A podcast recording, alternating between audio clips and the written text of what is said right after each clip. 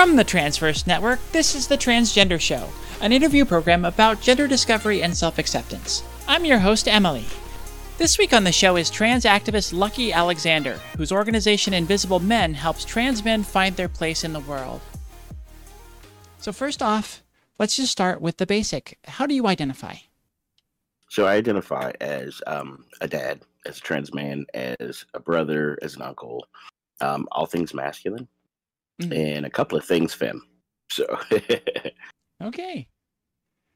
And the fun question we like to start off with early on is how did you choose your name? Um, you know what? I chose my name a couple of different ways. So Luckie, um, my is actually my middle name. So, you know, uh there's a secret, right? So Luckie mm-hmm. is actually my middle name and Alexander is my first name. Uh Luckie was a nickname that I was given when I was a lot younger, um, pr- primarily because my mom didn't kill me. Um, and Alexander, although some folks think that um, I'm I'm really bad for this, but Alexander came from Alexander the Great. I was and still am a big fan, and not so much of what he actually did, but the way he went about doing it. Um, he was very gung ho. He was very strong about what he wanted to do, and um, I felt like Alexander was a strong name for me. Mm-hmm. And you know, and if we look at the other side of that, I, I named myself Alexander as a first name uh, because it sounds white on a resume. Hmm. So that's that's actually you know that's definitely one of those pieces that that came into play when I thought about naming myself. Yeah, yeah. I read a couple things about that about the the studies that they've done into how much easier it is to get if if the name sounds white, which is right. Just another thing that's ridiculous about the world we live in, but right. Yeah. But you know, I've I've gotten so many more callbacks because my name was Alexander. Uh huh. Hmm. So it proved the point. Everybody in chat, I forgot to mention real quick that we will all take your questions throughout the the show here. Just go ahead and type at the transgender show as Julie did there in the chat. So that um, I'm sorry, not at the transgender show, at the transverse and that will alert me here so I can see it and we'll ask your question either in time with where we are in the conversation or I will save it for after our break later on. And then the basic rule, uh, the number one rule of the transgender show is that the guests cannot view the chat. So if you have any comments or any or questions directly for Luckie, go ahead and type at the transverse and I will get those to him. Awesome. So when did you first realize that you were trans? What were those what were those signs for you? And that you were trans um, and not something else? I think that for me um I was I'm I'm kind of a little different than like the stereotypical story, right? I um actually when I was 8, I found out that I was not uh biologically male. I wasn't a cis kid. Hmm. So um I was like, uh what? And so what happened was I was I was playing on the schoolyard. Um, you know, just wanted to make some friends. And I asked a couple of kids, like, can I play? And they were like, you can't play because you're a girl. I was like, rude. Uh, so, of course, I got upset. I went home, told my mom, you know, I'm like super upset. Like, mom, these kids at school, they called me a girl. And she's like, well, you are.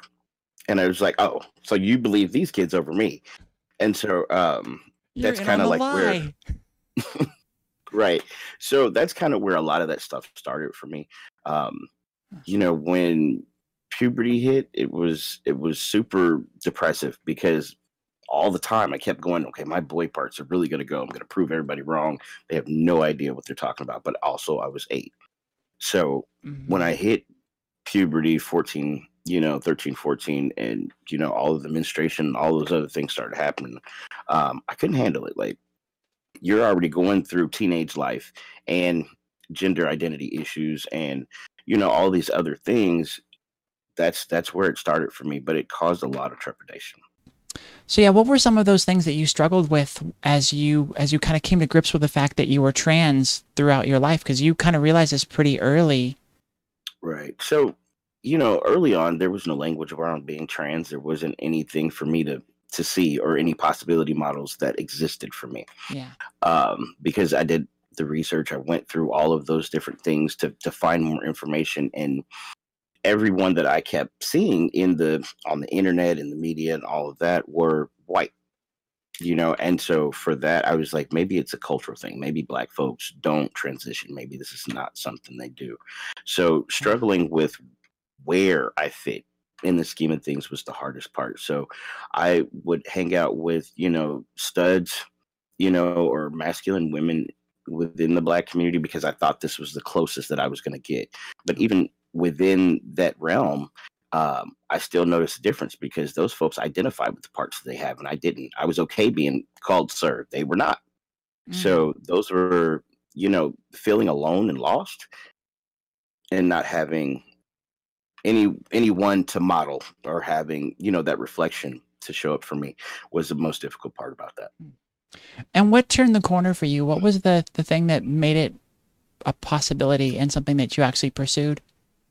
Well, in 2010, I was um, at a Brown Boi retreat, and you know we're seven days with a bunch of masculine center folks, and it was the first time that I had ever seen a trans masculine guy or a trans masculine person.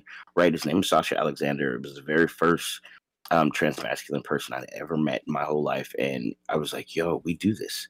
You know, mm-hmm. and this was my reflection. This was this was you know what I had been looking for um, that possibility model and i met a bunch of trans folks in that space and i was like oh my god this is this is amazing right mm-hmm. and so i went home and the whole time i was in the retreat i'm thinking and i'm thinking i'm like yo as soon as i get home as soon as i get home as soon as i get home. I got home and two weeks later i was on t. And i just went from there. It was like i'm tired of making everyone else comfortable with me if i'm not comfortable with me. No, so that pretty... was definitely the the game changer. Yeah. That's pretty impossible to be comfortable, you know, around other people and it, eh, interacting and all that if you're not comfortable with yourself. Right. What a wonderful moment there. Um, so then you see this example, you finally see it's a possibility, and you're like, yes, let's right. go. Who did you come out to first then? I think I came out to me first. you know, like. I was really like, I think I think this is where I fit. It made sense to me. Um, and then beyond that, it was my kids. And at the time, it was um, my ex-wife. At the time, well, she's my ex-wife now, but at the time, she we were married, and um, she was the first one besides her and the kids. Um, it was like, hey, look, I'm going to do this, and I'm I'm not sure how you're going to feel about this, but this is either do this or die because it was it just seemed like this was the time for me to stand in my authenticity. This is my time to stand in my truth in myself mm-hmm. and really show up for me. And so um, I definitely was like, yo, look, I don't know how to tell you this in a softer way, or I don't know how to tell you this in a way that that makes sense for you, but I need to do this. Mm-hmm. Show that was and then you know like a lot of my friends after that you know i really started talking to my my community and was like hey look i'm getting ready to do this. I'm just going to need some support. And i think at least a good 85% of the folks that i contacted like i think within that week uh were like we knew. So it was okay you know oh, yeah, there was right so there was a lot of um, folks that that did just disappear and was like no i'm not gonna deal with this and i was like well I can't be mad at you. You know how you feel is valid, but I'm to do this for myself. Mm-hmm. And uh, is that did that was that a contributing factor for the end of your marriage? Um, yes, it was. Mm. You know, um, because at that point, I had come into myself, into my being, right, and so um, when you come into yourself in that kind of way, you start to realize what you'll deal with and what you don't. You start to really see the value of yourself mm-hmm. in that moment. And you're like, well, if I'm going to do this for me and you're not going to stick around and you're supposed to be somebody that has said that I'm going to be there, you know, for life. And if this is the breaking moment, then you can go yeah. because I, I need to be happy with myself. Mm-hmm. I need to be comfortable in my skin. And that was just it was the only way that it was going to work for me. Yeah. But my kids absolutely were just along with it. They were like, "Hey, okay, well, hi, dad." yeah, it's it's interesting that you mentioned that uh, subtly in there. I think we've we've had a lot of people on the show that it's it's kind of a common theme for trans people to be people pleasers. Right. You know, they're kind of used to that their whole life, like bending to other people because you're bending your your gender to what the norm is supposed to be and so like that just kind of becomes a baseline for you and you just get used to that you come into your own and realize that i'm important and what i need is important and then it does sort Right. of shift the paradigm there Right. And for me, it was, it was, um, it was be- beyond necessary for me to transition. It was beyond necessary for me to be able, um, to be productive. I would have to be more comfortable in my skin. I was tired of working, you know, ten dollar an hour jobs where nobody cared where I was or what I did. Right. Mm-hmm. I wanted to be able to make a difference in the community, and the only way that I was going to be able to do that is if I was comfortable with myself first. so what was your level of acceptance in those two areas in work and in the community in work it was tough because once i changed my name in, in california it's a right to work state so i would apply for all of these jobs that i knew full well that i was i was super competent um, in performing and i would get hired and literally it was a pattern. I would get hired for two weeks my name change would come back and they would be they would tell me you know hey you deceived us. Um nope i did not deceive you. This is my legal name. And then they were like well did, why did you change your name? And then at that point i would have to disclose and they're like well you're not going to work out so um, that happened about three four times and i said you know what this is this this part is going to be a little tougher than i thought so i built my own shop so i had a computer shop um, for about almost a year before the subleaser that i was leasing with found out i was trans and then that was gone so um, from there i ended up working for myself or I was working. Now I'm working in community. So now I work at the LA LGBT Center, and you know, um, I think that all of the positions that I've held in community uh, value me a lot better than outside of community. One of the things that we missed in in going through these so far is a little bit of, of your history that I had wanted that I had really appreciated in the pre-interview and wanted to kind of dive into a little bit. Okay. And um, you had said that you grew up in your early years on a military base. Mhm. And So- then and then that there was a big change when you moved off of that. Can you talk a little bit about that that those Yeah. early years for you and then what happened? So sure. Um, so my dad is a military, is an army guy, and we moved all over the country, all over the world. I've been to like eight countries, um, 48 of the 50 states. Um, and when we were younger, when we lived on the different bases, my parents, you know, my dad was was an officer, so we had privilege in so many different ways. And so um, when we left the base, that that privilege was gone, and because it's the difference is not racial, it's not gender. In the military, it's rank. So you know, we would get into scuffles at school, or we would get into fights at school, and the other kids couldn't touch me because their dad was a lower rank than mine, and that's where the hierarchy lied. But outside of that, now we're looking at racism. Now we're looking at you know genders, and now we're looking at all these different pieces um, in public schools or in schools. You know, because I went to a Montessori, and even in the Montessori, um, that was a little different. But even that was a very interesting space, and it kind of fit me. But there was still racial, you know, uh, microaggressions. There were still racial tensions that even lied within the Montessori. And I'm talking about like we're 14, 15 by this time, or, or rather mm, 12, 13 Okay. by this time. And, and and- where were you living at th- when you were off, off base for the first time? Um, I think we were in South Carolina. Okay. But you know, and then we moved back on base when we moved to Fort Ord in in the Bay. But then, you know, like we were bouncing back and forth. But for the most part, public school was hard. Oh. It was a lot harder than than school on the base. and it was harder for you because of the the racial tensions um, than because of the trans issues. No, I think it, it was definitely because of the trans issue because you know I presented very masculine early on. Mhm. you know, like high school, junior high, I would change clothes. Like mom would send me out out the door in one set of clothes, and by the time I got to school, I looked like a whole nother kid. so um, that was one of those things that I was. I think that in school, my friends um, accepted it more than the teachers did. So that I think that was more the issue that I had was like the way the adults treated me, not necessarily how the kids treated me wow. um, I think the kids challenged me like they treated me like a boy so other boys would challenge me right so and then the girls would flirt around um, but i was treated like a boy by the other kids but when it came to the adults that's where i got a lot of the pushback hmm. and that's such a problem too because that's who you're looking to those are that's your leadership that's who you're right. supposed to you know get your example from and aspire to right that's and terrible. we're talking about 20 30 years ago in school right but let's go 10 years ago or not even 10 let's go five years ago my son is still dealing with the same issue around my transness and him being in school. Mm-hmm. so we had staff and um, teachers. I had a teacher challenge me in the middle of a classroom said we could take this out to the street and, and do this like men. I said you know like that's unnecessary but if we want to do that i'll show you.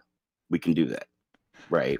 But it was because he had outed me in the middle of a classroom uh, to the other students that my my son was around, and so now he's got to deal with the other kids teasing him, mm-hmm. and so, and it, it, it hasn't changed.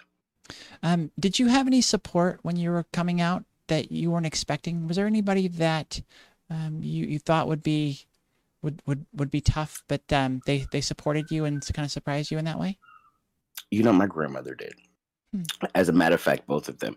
Um, my grandmother, you know, may she rest. Uh, she was my she was my support in so many different ways and we didn't really have like a real good solid relationship prior to that you know but there was a lot of things as i got older and older and once i transitioned um, she accepted it it was like okay what's up alex i was like wow that that is interesting right and then my grandmother on my mom's side um, she's super cute because she can't remember any of our names um, so she literally goes down the line, so you can never be mad because she's not really misgendering you. She's just trying to figure out which one you are.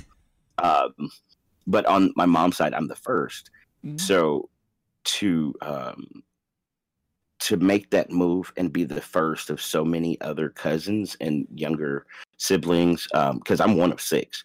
Um, it was scary for me on that side because I was like, oh my God, how are they going to look at this? Are they going to say, you know, I'm leading the rest of them to doom or, you know, because a lot of my family is religious. So I'm like, I don't know how this is going to work out, but I have to do this. And so my grandmother on my mom's side was just like, okay, what's your name again? Mm-hmm. Okay, you're going to have to tell me a couple of times so that I get this, but I got you. Oh. So now she calls me Alex without a problem. Mm, that's wonderful. so when did you first find community to belong to? You know, I found community when I was 19. And even though I was still presenting as a stud, um, I, that's when I started to do a lot of the uh, LGBT um, movement stuff. This is when I started to do mentoring, peer mentoring for 1624 when I was in Vegas. But when I found trans community was here, was in California. Hmm. Um, and that was in 2006, 2000, no, 2010 i'm sorry 2010 mm. um, i found community and ever since then like i've been going nonstop to make sure that all of the folks that look like me um, don't have to go through the things that i went through because yeah. finding community i found some holes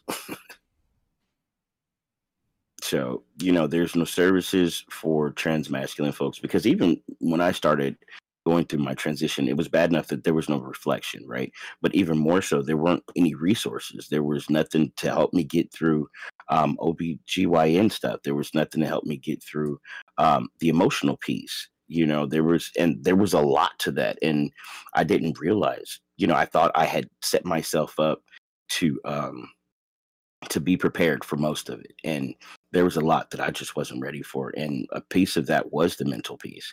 And I wish that um, there was um, solid support around, you know, mental health and being masculine at the same time. And I'm realizing that even our cis male community doesn't have that kind of support. Yeah. Yeah. A, a lot of that stuff is still for some reason taboo or or looked down on you know right it's seen as seen as weak yeah especially as a black male. Yeah, you'd mentioned in in I think it I don't know if it was a pre-interview or the interview that you did on um, Trans Day of Visibility, but um, just basically showing any weakness left you open for attack and challenge from other men.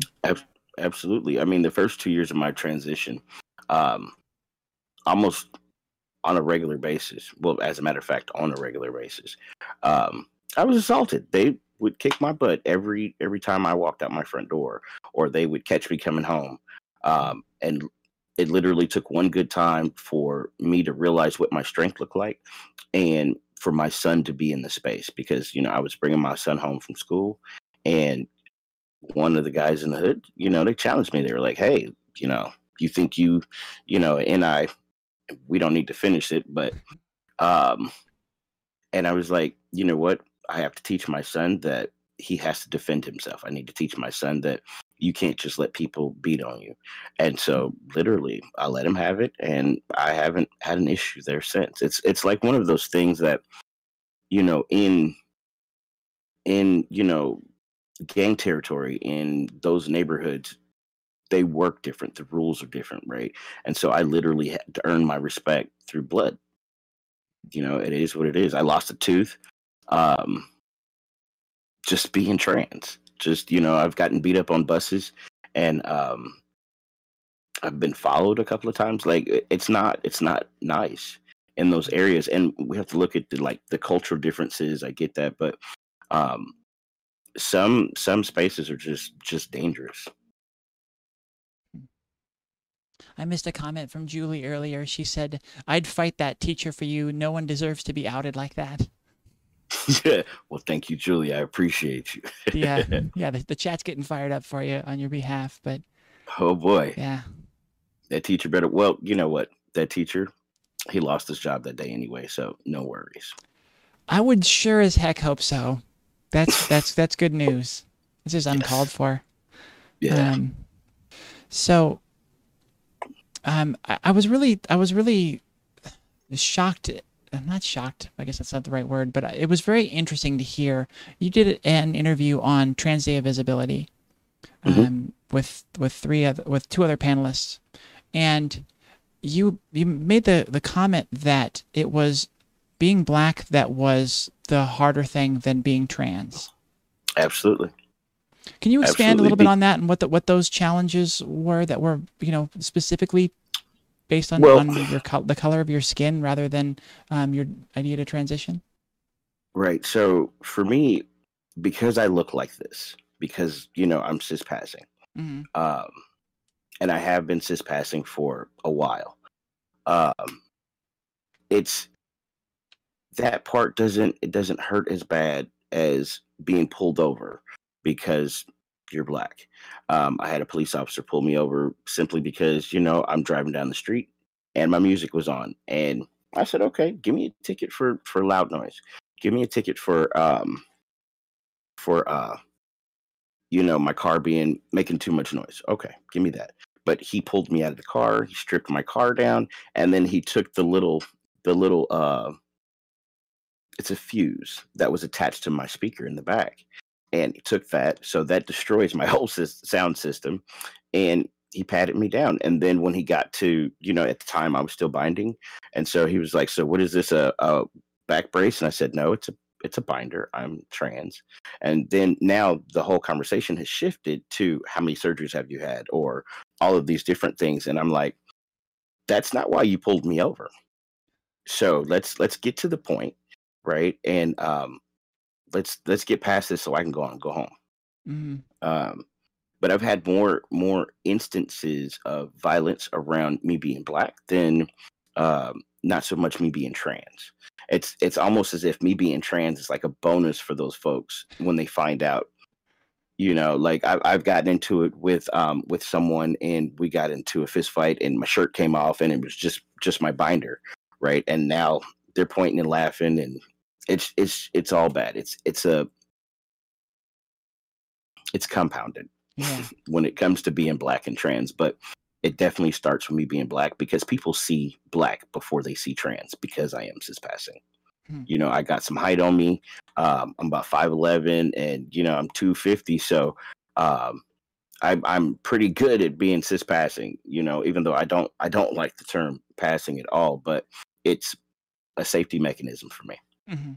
So going back to the the main list here, what role has therapy played through your transition? You mentioned earlier that um, when you were starting to go through it, there was essentially nothing for you. When did you find that, right. and how much has it helped?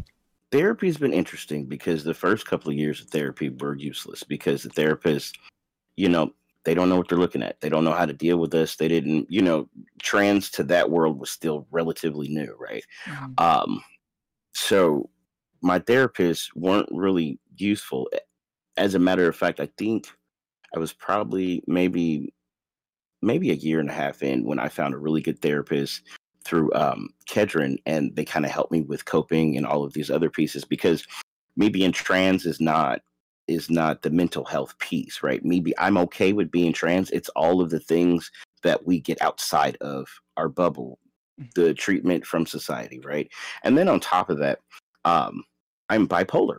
So being bipolar, I already needed to make sure that I took care of my mental health and make sure that my meds were on point.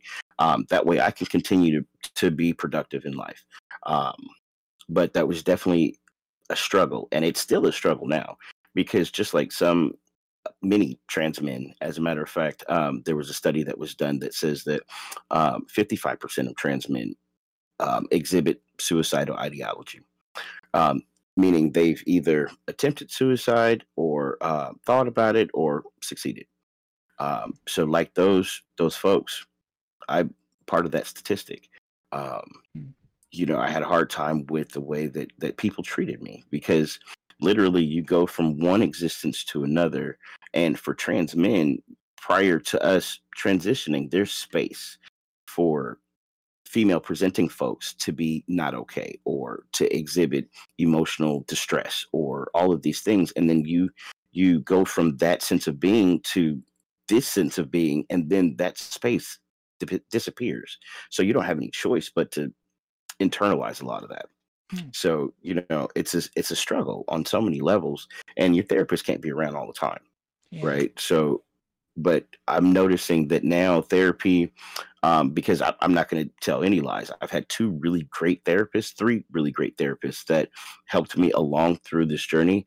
But then when insurance changes or um, all of those things happen, you're like, oh my God, I got to find a new therapist, right? Yeah. So um, the therapists that I've been working with have been pretty linked into the trans community. So, um, you know i think that's the best part about therapy is that like my one of my last therapists was trans. And so i was like i'm totally here for this. I don't have to explain all the trans stuff to you. I just need to explain where i'm at. Mm-hmm. you know and the things that i need from you right mm-hmm. now. And so um i think that therapy is a good is a good um coping mechanism. I think it's a good thing to to have in your support package. Um i think also i think community is good for support as well. So how have you have you been able to navigate that at all, you know, after being through some therapy of finding that emotional expression again? Yes. Actually, I've I've actually um, included it in Invisible Men. So Invisible Men has a lot of um, a lot of the larger parts of Invisible Men stem around healing and you know trauma response and whatnot. And so um, a lot of our programs, our art programs, are all geared towards healing. So our love and art. Um, we've got some new programs coming in, and then we have recess, which is healing through play. And so, like my own experience lends to a lot of the programming that we do, um, especially initially when we started building it. Um, and and so now a lot of our legacies that are within our organization are able to lend their experience and their journeys into like some of the programming that we create. That's wonderful. Yeah, and we I can't wait to get into more about invisible yes. trans men after after our break. Um, so I think you kind of touched on this, um, but if there's anything else you can think of, we can dive into a little deeper. What were some of the key fears that you ran into in your transition, and how have you overcome those? Um, some of those fears I still hold. Right. Um, one of the fears was like, how do I how do I um, combat like still being afraid of walking down the street and being raped, or um, mm. how do I move through how do I move through some of these spaces, especially around medical care? Um, OBGYN offices are, are the worst, right? I so, imagine, yeah. right. So, still trying to figure out a lot of those pieces. I think that's where not necessarily fear, but frustration shows up. Um, I've gotten through a lot of the fears. I think a lot of my fears kind of surrounded around um, success and failure um, in in life, as opposed to my transition, because I feel like my transition, I got this. I am I am standing in my authenticity. I am standing in my truth, and I'm okay with me. So anybody that's not okay with me, that's their problem. Um, so I think a lot That's of the fears. That's I think a lot of my that's what it's all about. right. So a lot of the fears that I hold now still stem around, you know, succeeding or failing. And you know, it, it kind of it's not so much failing anymore because I feel like the if as long as I give my best, I've done the best that I can do. So that's not a fail for me. Mm. Um but success is a little different because if you succeed, now you're held to this standard and you have to continue to perform in that way, right? Mm. So I'm like, do I have the stamina? Do I have the ability or ca- capacity to continue to perform in the way that I do? Um, and that's that's a scary thought. Like, like what if I don't? Right? Like, how are people going to look at me? How am I going to be continue to work? right? Mhm. All of these different pieces. So um, I think that's where a lot of my fears kind of stem right now. hmm Yeah, mine comes along along similar lines of just like the the fear of letting others down. You know Right. that not not not the failure so much, but like other people being disappointed in me. Right. So throughout your transition, have your goals shifted, or once you had that example and started on T, did you have everything kind of planned out and know know your steps? No, like everything shifted. Everything went out the window. All of my my dreams and and aspirations went out the window, and I went in a completely, totally different, um, totally different direction. Like when when I was a kid, I always wanted to be an astronaut. Always, it was like I want to be an astronaut. I want to do at least one spacewalk. I want to just see what's out there, right? Yeah. And then I found out that, you know, my body is not strong enough to do that. So I was like, okay, let's shift this. And so I became a computer nut. And, you know, I went to college and got the computer degrees and I got degrees in, in any and everything that I could get my hands on. So I have a math degree and um, culinary arts degree and the computer degree. I'm working on a psychology degree. So I was like, I wonder if I could just be like a professional student. And then I found out they don't pay you to do that.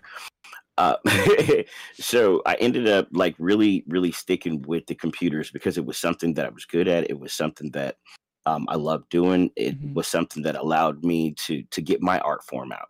You know, digital graphics is my art form. Digital, you know, building websites is my art form, and so it allowed me to get those out. And then I would, you know, I was out there with Brown Boi, and I was like, okay, I'm just a computer nerd. I don't fit in the advocacy world. I don't fit in this realm, right? And and it was literally cold. It said we need everybody. We need all kind of skill sets.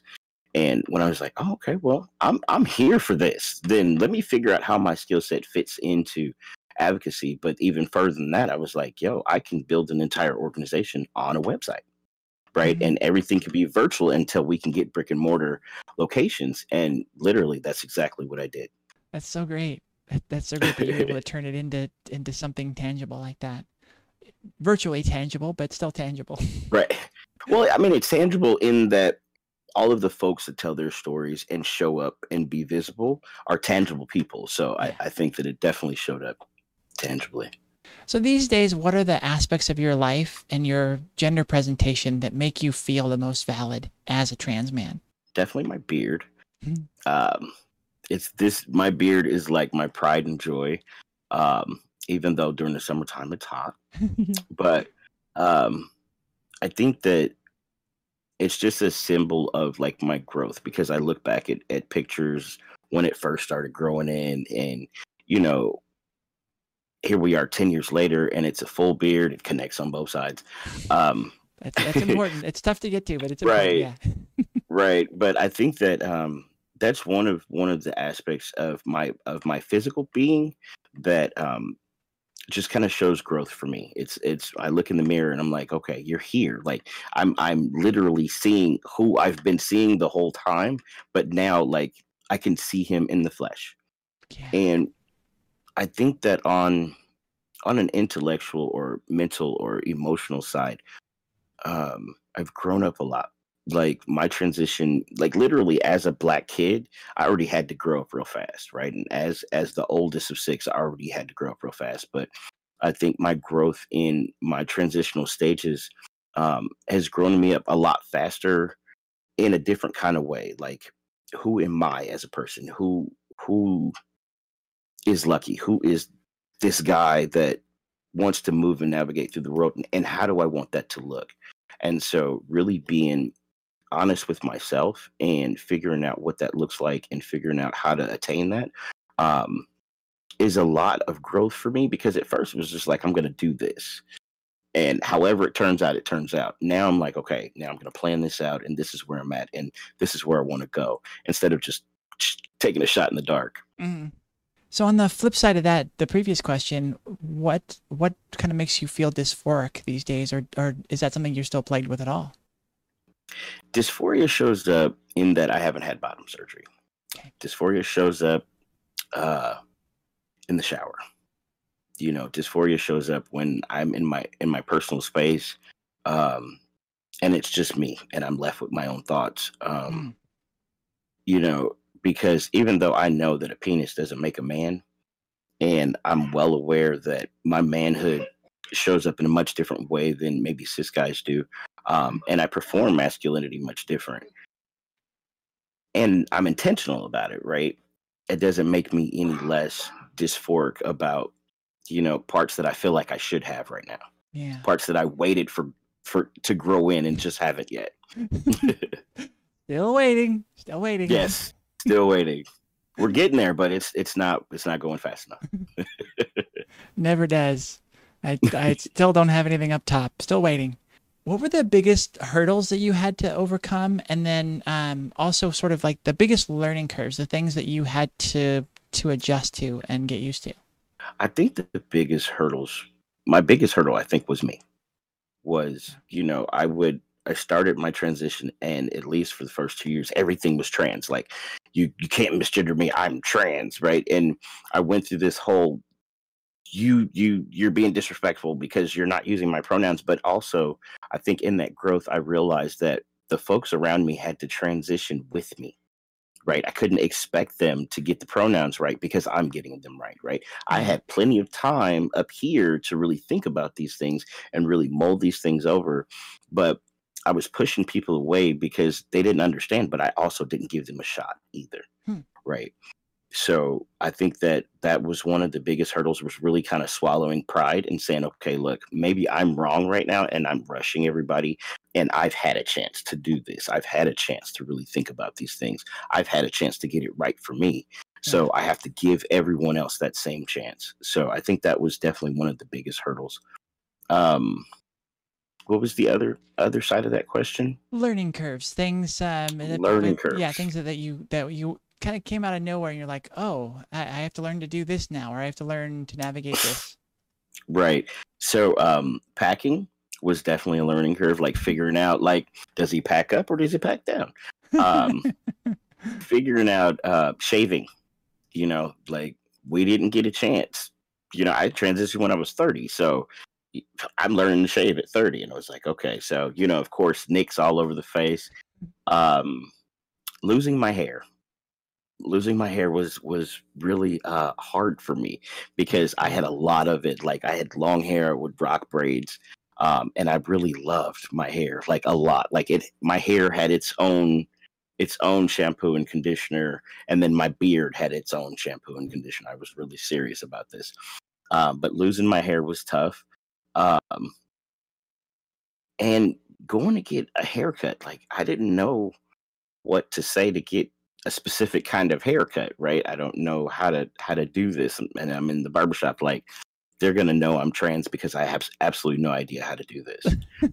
uh, that's how you're getting clocked i, I don't know what yeah, that's how I'm doing getting clocked. right. So can just cut it, and they were like, "Well, how do you want to cut?" Um, like his. So you know those type of things. Um, navigating male space was interesting. I think that was probably one of the biggest things to kind of that I still I don't think navigate real well. Um, because you know you're in a, a macho machismo space and they're talking and you know you're like okay i'm uncomfortable but does my uncomfortability clock me as a trans person mm-hmm. right and and being able to communicate in that space like i'm going i don't know what the hell you all are talking about i have no clue i don't i don't know what you're saying to me. Uh jock straps? I don't i don't know. Mm-hmm. i don't mm-hmm. know right? So a lot, so a lot of think, not only yeah a lot of new language specifically but also a lot of right. how to and I'm, I'm sure like kind of running into the the guys one upping each other and always having to, to talk over and all that kind of stuff. Right. All of these things right? Even challenging one another physically and i was just like i don't i don't get it. Like why okay we're just doing this. We're just going to knock the tar out of each other because it's no okay i'm not doing that but um i think i think one of the interesting things that i found in that space were that men are very emotional um, hmm. they're very emotional creatures, and they find ways to get it out in very interesting ways. But nonetheless, they find ways to get it out. Um, and part of this whole challenge mm-hmm. of each other's physical challenge is one of those ways. Yeah, that they get a lot of that emotional piece out. I'm just like, I I don't want to do that. I like my face in one piece. I, I, like the, the number of teeth I currently have, and I want to keep it that way. Right, right. I've already lost enough mm-hmm. due to mm-hmm. being trans. I don't want to keep doing that. so, are there ways in which your tra- the your transition has lived up to your expectations, or ways where it's kind of fallen short? Um, I don't think I I didn't really have expectations. I just um, I just want it to be me. Mm-hmm. I know that in the beginning of my transition, I would see a lot of guys that, you know, had been on T for, you know, two, three years. And I was like, yo, I hope my transition looks that good. I hope that um, I don't have to struggle with the the in between, right?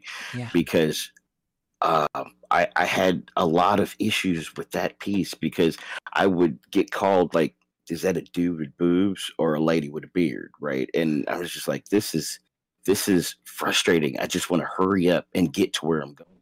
Yeah. So I really didn't have any spe- expectations.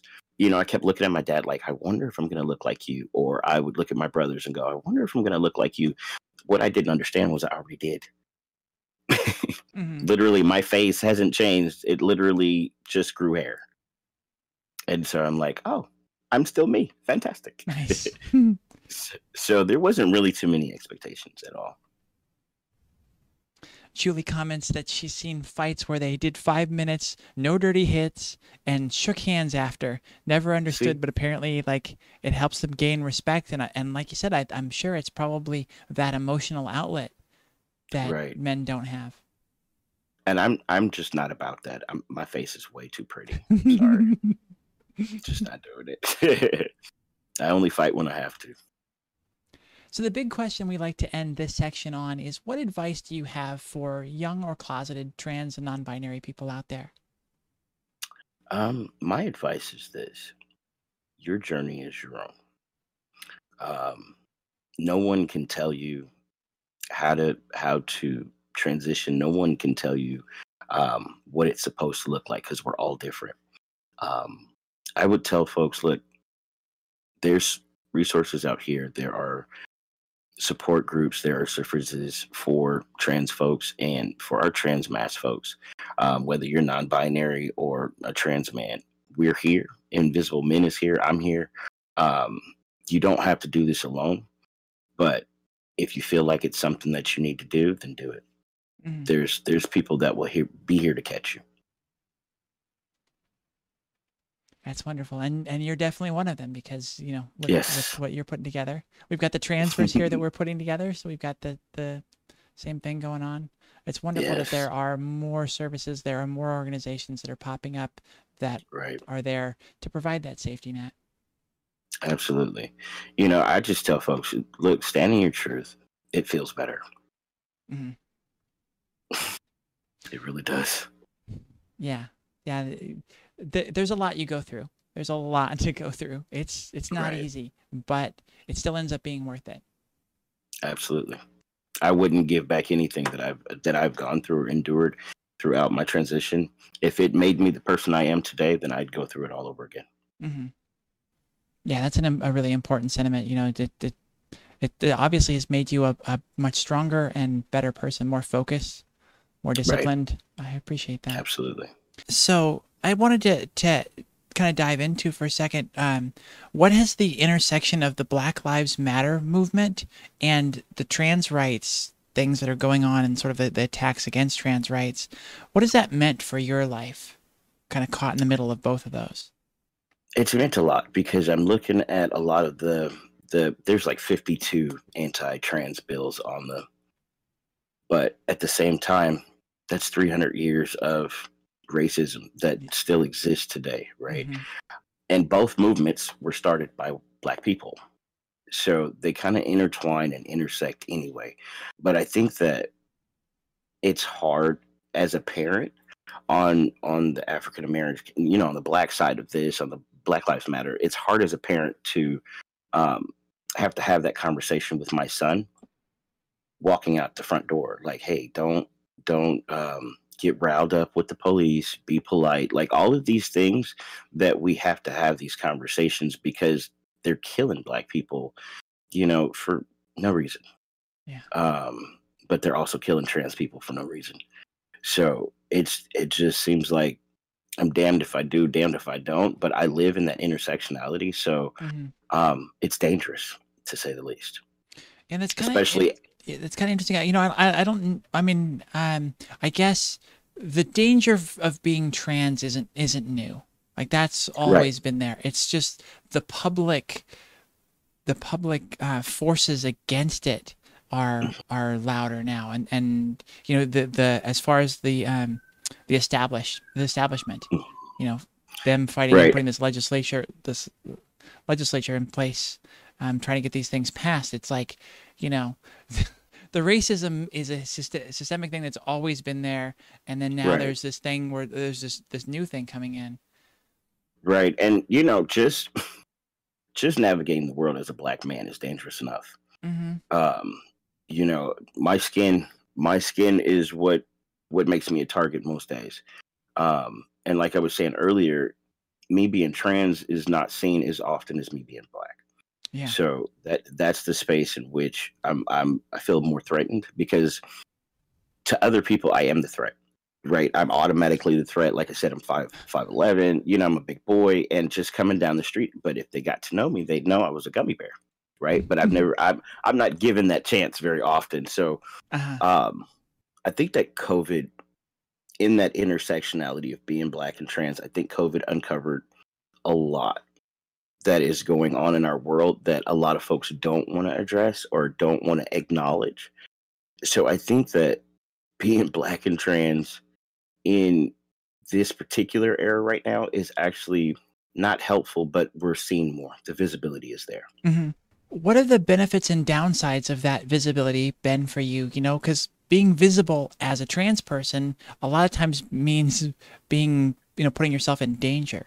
Visibility as a is kind of like a, a double edged sword for trans masculine folks, right? Especially and and speaking from from my own experience, um, being being visible means resources for transmasculine folks, mm-hmm. right? Me standing in and being visible means that we can we can ask for things because folks know that we need resources. I'm a super super big proponent that you can't be mad at folks for not helping if they don't know there's a problem, right? Mm-hmm. So we have to be visible in order to bring attention to the issues and the challenges that we have. But on the other side of that, not being visible is a safety mechanism. So it, it just kind of kind of depends on the space that I'm in. So now let's take some time to dive in specifically into Invisible Men. Um, okay. When was it that you started this? Um, you've alluded, you've probably talked already like three times about why why you started and kind of what your your goals are with it. But um, just elaborate on that a little bit now. Okay, so Invisible Men was started um, on Trans Day of Visibility on in 2018.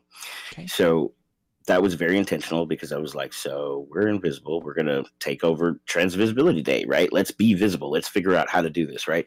And what other better day to do it. So we launched um, with 12 legacies um, when we first launched and legacies are the folks that tell their stories on our platform mm-hmm. and so it initially started as a platform to bring visibility to the lives of transmasculine folks mm-hmm. and so um, all of those folks that tell their stories on our on our website and our platform um, are willing to stand in their visibility and really stand in their authenticity but you also get to see what the diversity in our population really looks like. Our demographic is is super different it's super interesting um, it's super diverse right? So from different racial backgrounds different sexual orientations different ways of being and different ways of, of navigating the world but i i wanted to showcase that. Everybody from um, you know rock star advocates to the average trans person, right? The the average Joe or Jimmy or Shane, you know, if that's how they identify. But I wanted to make sure that we amplified all of those voices. That way we were able to see what do these different lives look like and what do these different people look like, but that also humanizes us, that also tells people that there are lives behind your hate so the way that that you're treating folks like these are real people that live real lives and have dreams and aspirations, mm-hmm. right? And so we wanted to showcase those things. We wanted to make sure that um, those folks were uplifted and that we could we could see what it looks like to be transmasc, right? Mm-hmm. And so on the website currently there are 33 legacies um, on the site, and so everyone that works on the inside, like like the machine, the cogs. Um, all of our folks, all our our, our leadership legacies um, are all volunteers. So everybody, this is a labor of love for everybody that that works together with us. Um, and then we partner in with a lot of other organizations that are already doing the work because we don't want to reinvent the wheel. If you're already doing this work, we're going to train you how to deal with us and then we're going to partner with you and be able to send our folks and say this is a safe space to go or this is a, an affirming space to go to mm-hmm. um, but that's that's the whole reason we wanted to make sure that we one showcase those stories and then two we could really start to build out what those resources needed to look like and if we couldn't find a resource that's already created or something similar to what we need then we just created it so around binder exchanges, clothing exchanges, uh, mentorship programs for specifically um, transmasculine folks, and even our DNI training, diversity inclusion training, is is catered specifically to trans folks. Well, transmasculine folks, like how to deal with us because we're uh, we're unique, you know. And when folks tried to compare um, the lives of trans femme and trans masc, I think it's unfair because our our lives and our journeys are not comparable. Mm-hmm. Like they're apples and oranges. They're unique, just like every other trans person, right? All of our trans journeys are going to be unique and different from one another. But when you lump one with the other, even from trans masc trans masc, our journeys aren't the same. Yeah. There's differences, but there's they're very different. I mean, there's there's similarities, but they're very different. So we just wanted to make sure people saw that. Mm-hmm. Uh, it's going to be a very important thing. I mean, we've we've the two organizations. You you're you've got a two year um, jumpstart on us, but um, you know, it, it, there's so many parallels in exactly what what we want to do. Um, we're focusing more broadly and just just um, just the, the trans umbrella entirely. So trans, non-binary, um, intersex, anybody that doesn't fit into the into the, the standard binary. Uh, mm-hmm. You know, the, the the cis narrative binary. Uh, right. And I'm gonna really love um, having you in in our Discord and hopefully you know partnering with you. You mentioned the the clothing exchange. That's something that mm-hmm. I've desperately wanted to get started on in our community, and mm-hmm. so that w- that would be great because I've got. I mean, you know, I was a professional. I've I've got I've got a couple suits. I've got some nice button down shirts. It's right. like I love these clothes. They're great. I have no interest in, in even looking at them anymore because like right. f all that stuff. That's that's my past. But it's just like I can't throw it away because it's good, and I don't want to just donate it away either.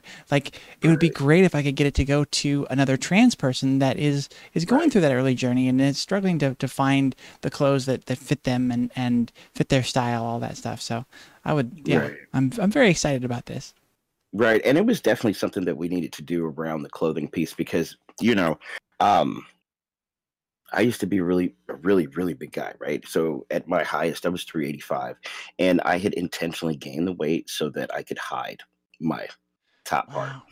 Wow. And so, um, you know, finding clothes was hard. One for a big person, right? size, yeah. And even right, and even more so when your body doesn't doesn't conform to binary clothes, right? And so I had to really figure out how to do this. And then how do you go to a dressing room? So I wanted to provide space for, you know, trans masc folks to come to us and say, okay, I need some clothes. Okay, what size do you need? And then, you know, you can use this space to to try it on or, or whatever you'd like to do. But we wanted to make that accessible and available for our folks Mhm. because that was definitely one of the hard parts of the transition was trying to find clothes. How do you know how do you dress? Like I I know what it looked like before, but that's with different parts. And after I had top surgery, like I lost my mind. I went outside and instead of wearing three X t-shirts, now I'm wearing extra large. I was like, oh mm-hmm. That was one of the things. I mean, we have a similar thing going the other way of like, you know, most guy clothes are, are just baggy and, and, you know, loose anyways. And just going to like form fitting stuff that just fits really nicely and, and looks really good. Yeah, there we go. Right. Finally. yeah, I totally get that. Um, I got that feeling when I had my first suit. right. It was incredible. Yes, it was incredible. Well, that was what I wanted to kind of get into with the wedding. Like, I know I have, you know, every girl grows up dreaming about her wedding and the wedding dress and all that kind of stuff. And, and Mhm. I never really got to to play into that in my story i was always way too well aware of the fact that I, I i was a boy and i was supposed to be a boy and all these kind of things. It took me till very late in life to realize that trans was a thing and that that's what what described a lot of the things that i was going through. And but now like now i've got that and i'm kind of like catching up on that. Was that something that you had for your wedding? Like that that idea of, of wearing that tux and, and standing up there and your wife walking down the aisle to you? Well, you know, the wife walking down the aisle was definitely something that I dreamed about. Uh, but I had been in suits. You know, I've I've been wearing suits for a, for a cool minute, and I've been in a couple of tuxes. But that that suit that I got for my wedding would be the the most important suit that I would ever purchase, right? yeah And so I wanted to make sure that I was fly, and you know, I just wanted I wanted to look so extraordinarily handsome, like debonair for my wife because I already knew she was going to come down the aisle as beautiful as a shiny new penny, you know, and it was, I think it was one of the one of the most incredible experiences. Even though, you know, we ended up kind of throwing the wedding together, but community came together and helped us pay for the wedding and and Mm. donated, you know, so many different things. My suit and my groomsmen suits were donated. Um, her brother bought her dress. The you know we community members came out of nowhere and literally was just like here. And it was the best thing it was better than what we planned seriously in in the middle of a pandemic. Yeah. So yeah it was So how- beautiful. It was outside. It was on hollywood boulevard so it was awesome. How many people were you able to have there in, in attendance Um, I think maybe about 30, 40 people showed up because we sent out like 10 invitations, but we sent out invitations going, well, you know, this is where we're going to be. Mhm. You know, it was like a, a non invitation invitation. And then, you know, like community showed up. So it was, it was incredible. Like, I think that besides childbirth was like the best, the best thing that I could have ever done in my life. Mhm. And you know having been married before and and married now as you what has Mm-hmm. changed significantly for for that relationship like like how do you approach it differently now Um, well, I think that one, I'm a lot more mature about a lot of the choices that I make in relationships. Um, so that's a big difference. Um, I think also I communicate with my partner a lot better than than I did then. You know, um, you know, there's a difference of like 10, 10 15 years. Um, no, maybe 10 years. There's about 10 year difference between um, now and, you know, the last, the, when me and my ex-wife broke up. Um, so I think I've grown a lot in just being a person, besides being trans, besides being an advocate, besides working and, and doing what I do, I've grown a lot on the inside around how do I communicate with a partner? What do I want out of a partner? What are the things that I will accept? What are my hard no's? What are my hard yeses?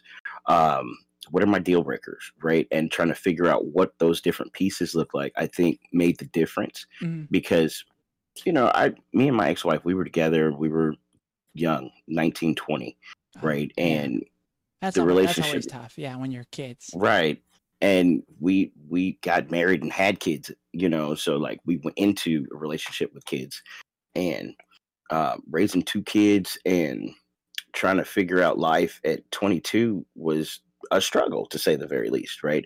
But we were still kids we didn't know what we were doing and i think now what are we 20 years later? I know i'm dating myself at this point. Um like 20 years later, you know, I'm a different, I'm a whole different person. I'm a lot more mature. I made much different decisions around relationships and mm-hmm. um, I know what I want now. I know what my goals in a relationship are, you know, and I know how to see red flags now. Mm-hmm. So that all of that makes makes the difference, I think, for me. Is there anything different in the way you approach it as a as I mean just as a full man now? that you know you, you kind of you weren't there um, early on? Um, not so much. I think I would. I'm still approaching it the same as as I did before. Okay. Um, because I, I'm gonna approach it with my heart, and so whether my heart is in a female identified body or a male identified body, it doesn't change my core.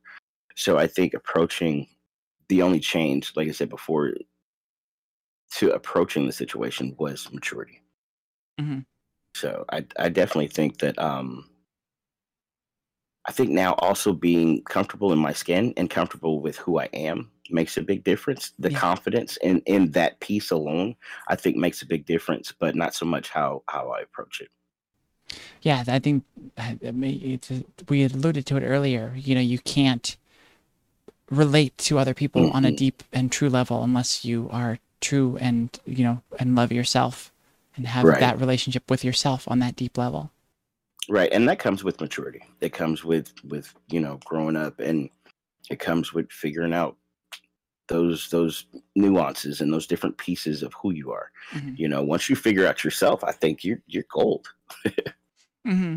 is there anything else that we didn't cover that you like to talk about that that you represent or you're you're doing right now um well i sit on the hiv commission um and that that is one of my my really like super deep passions.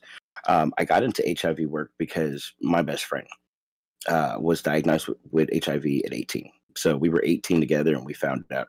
And, you know, that was in what, 98? You know, we didn't know very much about HIV. We didn't know that, you know, folks could live long lives. And so I mm-hmm. started reading everything I could about um, HIV and, and how to fix it. Right. And so once I started, it's almost like I got into HIV before I, I started my transition. And so once I started my transition, I found out that trans guys or, or trans masculine folks as a whole um, are not being considered within the HIV arena. And with our demographic being as diverse as it is, sexually diverse, um, mm-hmm. we're one of the most sexually diverse demographics on the planet, right? Um, trans men. So Yes, we have. So 90% of trans men, there was a study that was done in New York um, out of the University of New York that, that stated that um, 90% of trans men identify outside of being straight, meaning they identify as pansexual, uh, bisexual, gay, or, you know, some other orientation. And then you have 10% of those um, folks that still identify as straight and they date trans women, right? So if we're dating all of the highly impacted demographics, then mm. why are we not being considered for HIV research, or why are we not being considered around uh, PrEP and PEP and all of these things? Because even like the new PrEP that's out, Descovy, is not made for um, assigned female at birth bodies, right? So the the other one, I can't remember. Um, I can't remember the the original PrEP. Okay. Um, and we don't know how effective that is on our bodies and how that works with um, hormones, right? Because our mm-hmm. bodies are different than cis female bodies in that yeah. we're taking hormones so that changes us on a molecular structure on a molecular level. So yeah. um, we're not being looked at in in ways that is that are necessary right? And so i'm part of tm health la um, well it's tm uh, transmasculine health justice la and so we started this uh, about five years ago um, where we put out a survey. It's the largest survey in um, los angeles around transmasculine health and what that looks like for us. Um, and so we're getting ready to launch all of our results tomorrow. Um, yeah, so like we're doing a press conference tomorrow morning. Um, it's a virtual press conference. Um, if you want to check it out, go to tmhealthla um, dot org. Yeah, tmhealthla.org. Um, and this study found the same thing that the study that was done in New York. It found that the the behaviors of all of the folks that we surveyed here in LA County, it it mimics it, right? And so if if that's the case, then our demographic needs to be really studied before um, we become the next wave of this epidemic. Mm-hmm.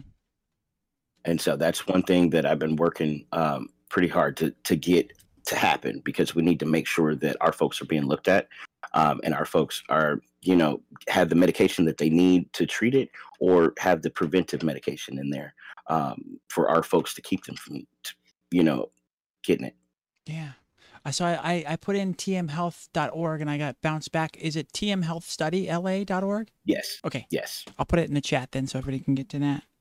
Okay, um, awesome. Yeah. So you, all of the information should be there. Awesome. Yeah, you you mentioned the the struggles with you know the the the body and the fact that they're the these pills are made for um, the masculine presenting bodies mainly that's something that that's just right. kind of a chronic thing that's a problem with our healthcare system is uh, it's it's viewed from that male perspective and it's you right. know women's bodies are not studied enough um, people of different racial backgrounds uh, bodies are not studied enough and how these things affect them Right. And you know, that was one of the things that that came up um, while I was in the commission was that there was a lack of of you know preventive services or or testing or competent testing and services for cis women, right? Let alone trans men, uh-huh. let alone you know anybody else. So I'm just like, okay, we got to do something better here because we need to make sure that our folks don't disappear, right? Mm-hmm. We don't want to go extinct because somebody decided that we weren't important enough to research. Well, and that's the big issue with all these anti-trans bills and all this anti-trans push is that um, they're missing out on, on the opportunity. They're they're missing out on the advocacy Absolutely. that we have that affects and helps cis people. Right. Right. And and that's another thing that you know with Invisible Men we we want to shift what masculinity really looks like. What is you know it, how does it look? How do people respond? Respond to it, right?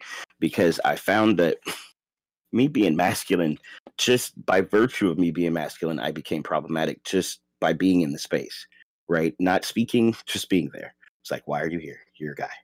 And I'm like, well, I'm also trans, and this is a trans space, right? Okay, then we should all be here, right? And so, um, hmm. you know, being automatically read as toxic or problematic, just walking in the room before I even open my mouth is is toxic and problematic, right? Yeah. Um, and I just feel like if trans masc folks are trans people, then we also need to be able to access trans spaces.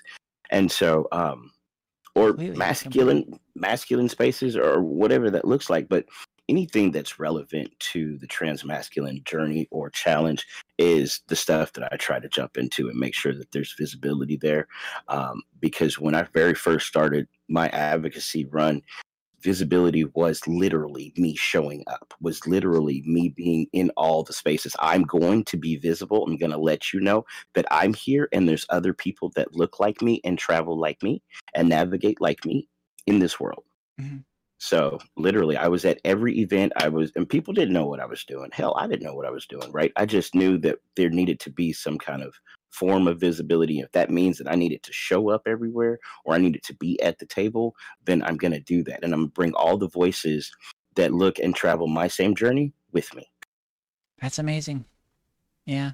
You know, that was one of the things that I kind of learned early on. It, I, it, it was kind of one of the learning curves that I had. Things that caught me off guard was I wasn't expecting in any way to be to be anything to anybody. I was expecting the the opposite. I was expecting to like nobody will talk to me and all this and and like I, I found people were like interested in kind of looking up to me for my courage and things like that and and um found that just by my visibility and being out as me and and presenting comfortably even though sometimes I wasn't um it showed people you know that to to have courage and that you know it's possible to be yourself those sorts of things. And it was just something i wasn't wasn't really prepared for or or didn't uh didn't understand in the realm of possibility there. Mm-hmm. right.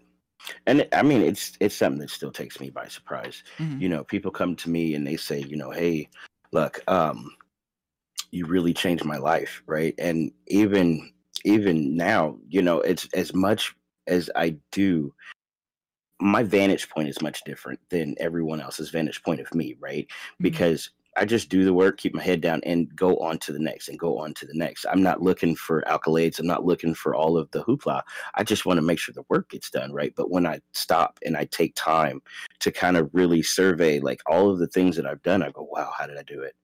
Mm-hmm. Like, you know, that it wasn't me, you know, like I literally take my direction from my higher power and allow them to direct like my movement and it's it's work that it it tugs on my heart hmm. right? It's it's heart work and um it's it's something that doesn't let me sleep at night. So like if if there's a project on the table and i'm like hmm i wonder if i should do that like literally if it doesn't let me sleep then that's something i need to be doing. Wow. Mm-hmm. so you know invisible men was one of those things yeah, definitely, definitely guided. Yes. That was one thing we absolutely. didn't we didn't get into. Um, uh, and I, am I'm sorry for skipping over that. It was your level your level of, of faith. Um, are you an active member of a church? No. So I'm I'm a spiritualist. Okay. Um, you know, I I look at many different theologies, look at many different um, spiritual beliefs and, and spiritual theories, and figure out like what works for me, what makes sense for me. Um, I feel like we're we're all supposed to to find our own meaning in what that looks like, right? Because it's a personal decision. And I was raised as a Jehovah's Witness, and it was tough, right? Having to be in a space that I didn't feel like I belonged in. Mm-hmm. Um, Organized religion is very problematic for for a lot of those outside of the right. kind of straight and narrow, right? Right. So there's that. But even outside of organized religion, I still had to really kind of really seek out, you know, um, God and the universe and what that looks like for me, and really figure out um, how to maintain and cultivate that relationship, mm-hmm. and and figure out what that means for me. But I think now, um, as I'm getting older and as I'm maturing in in my manhood and just in my personhood, right? I think that um, because of the community that we come from, I see my mortality reflected at me or staring at me quite often because our community is often assaulted and and hurt and the violence that comes to our community. So i often see my own mortality right? So i just want to get as much done um and make sure that that that communication is right with my higher power mm-hmm. you know but also make sure that i can get as much done in this in this time frame that i've been given on this earth to to make a difference you know i just want to make sure that that i leave the world better than when when i got here right mm-hmm. at least one iota at least that right if i change one person's life in my lifetime then i feel like i've done my job um but i think that you know as humans that we should all like strive to achieve that. Like if everybody you know does does one good thing for other people then we'll all be doing good things for each other right? Yeah. But also um at my core at my very core i just want people to be nice to each other. Like it's that simple for me on the inside. It's just kind of a simple rule for life right? I think we, we would just yeah. all be in a better place if that was everybody's right. stance just be a good human. Mm-hmm. And I love that idea. Just just focus on some. What's one thing you can do today that's that is you know, kind to another person. Right. And see, I I uh, assault people every day with kindness and smiles. Every day. That's the uh, You know, masculine aggression you've adopted. Is just like I'm gonna be right up in your face, just kind Right. as f. I'm gonna give you gummy bears today. Today you're getting gummy bears and kittens. Tomorrow might be butterflies and puppies. But this is what we're doing, and it's gonna be aggressive. Yeah, it's aggressive. It's loud. It's in your face, and you're gonna like right. it. and I love you. Right. I love you so much Right. right now. right. So, you know, I just I want to teach my kids that everything's not bad, that people are not all bad, that life is not dreary and it's not always tragic, even though that's what we've been through, right? Mm. I'm still going to show you something different.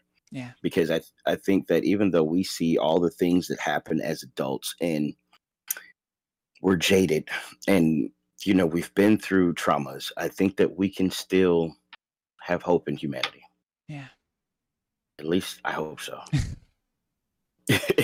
Fingers crossed. No, I think there's Yeah. there's enough of this. I I, I think there's a, a message in there of just like basically life isn't the news. You know, there's a lot of Right. there's a lot of crap going on in the news that's just horrible, and if you just pay attention to that, like that's just the negativity. But there's a lot of of positivity out there just in in life outside of that. right. It just depends on what your focus is on, where you're what you're perceiving. You Mhm. know, and if we can shift the perception just one chord, just one chord, and get the rest of your brain to go, hmm, what are you looking at over there? You know, we can shift the perception. We can shift, you know, this hate. It's just too much for for our community to have to deal with. And it's generational and it, it doesn't have to be. Like there's a point where we just need to be able to break the link. Thanks for listening to this episode of The Transgender Show from the Transverse Network. Watch the full video version of the show live Tuesday nights at twitch.tv slash the transverse, and be sure to catch our slate of other great shows there as well. If you love what we're doing and want to support the transverse, you can do so by visiting patreon.com slash the transverse.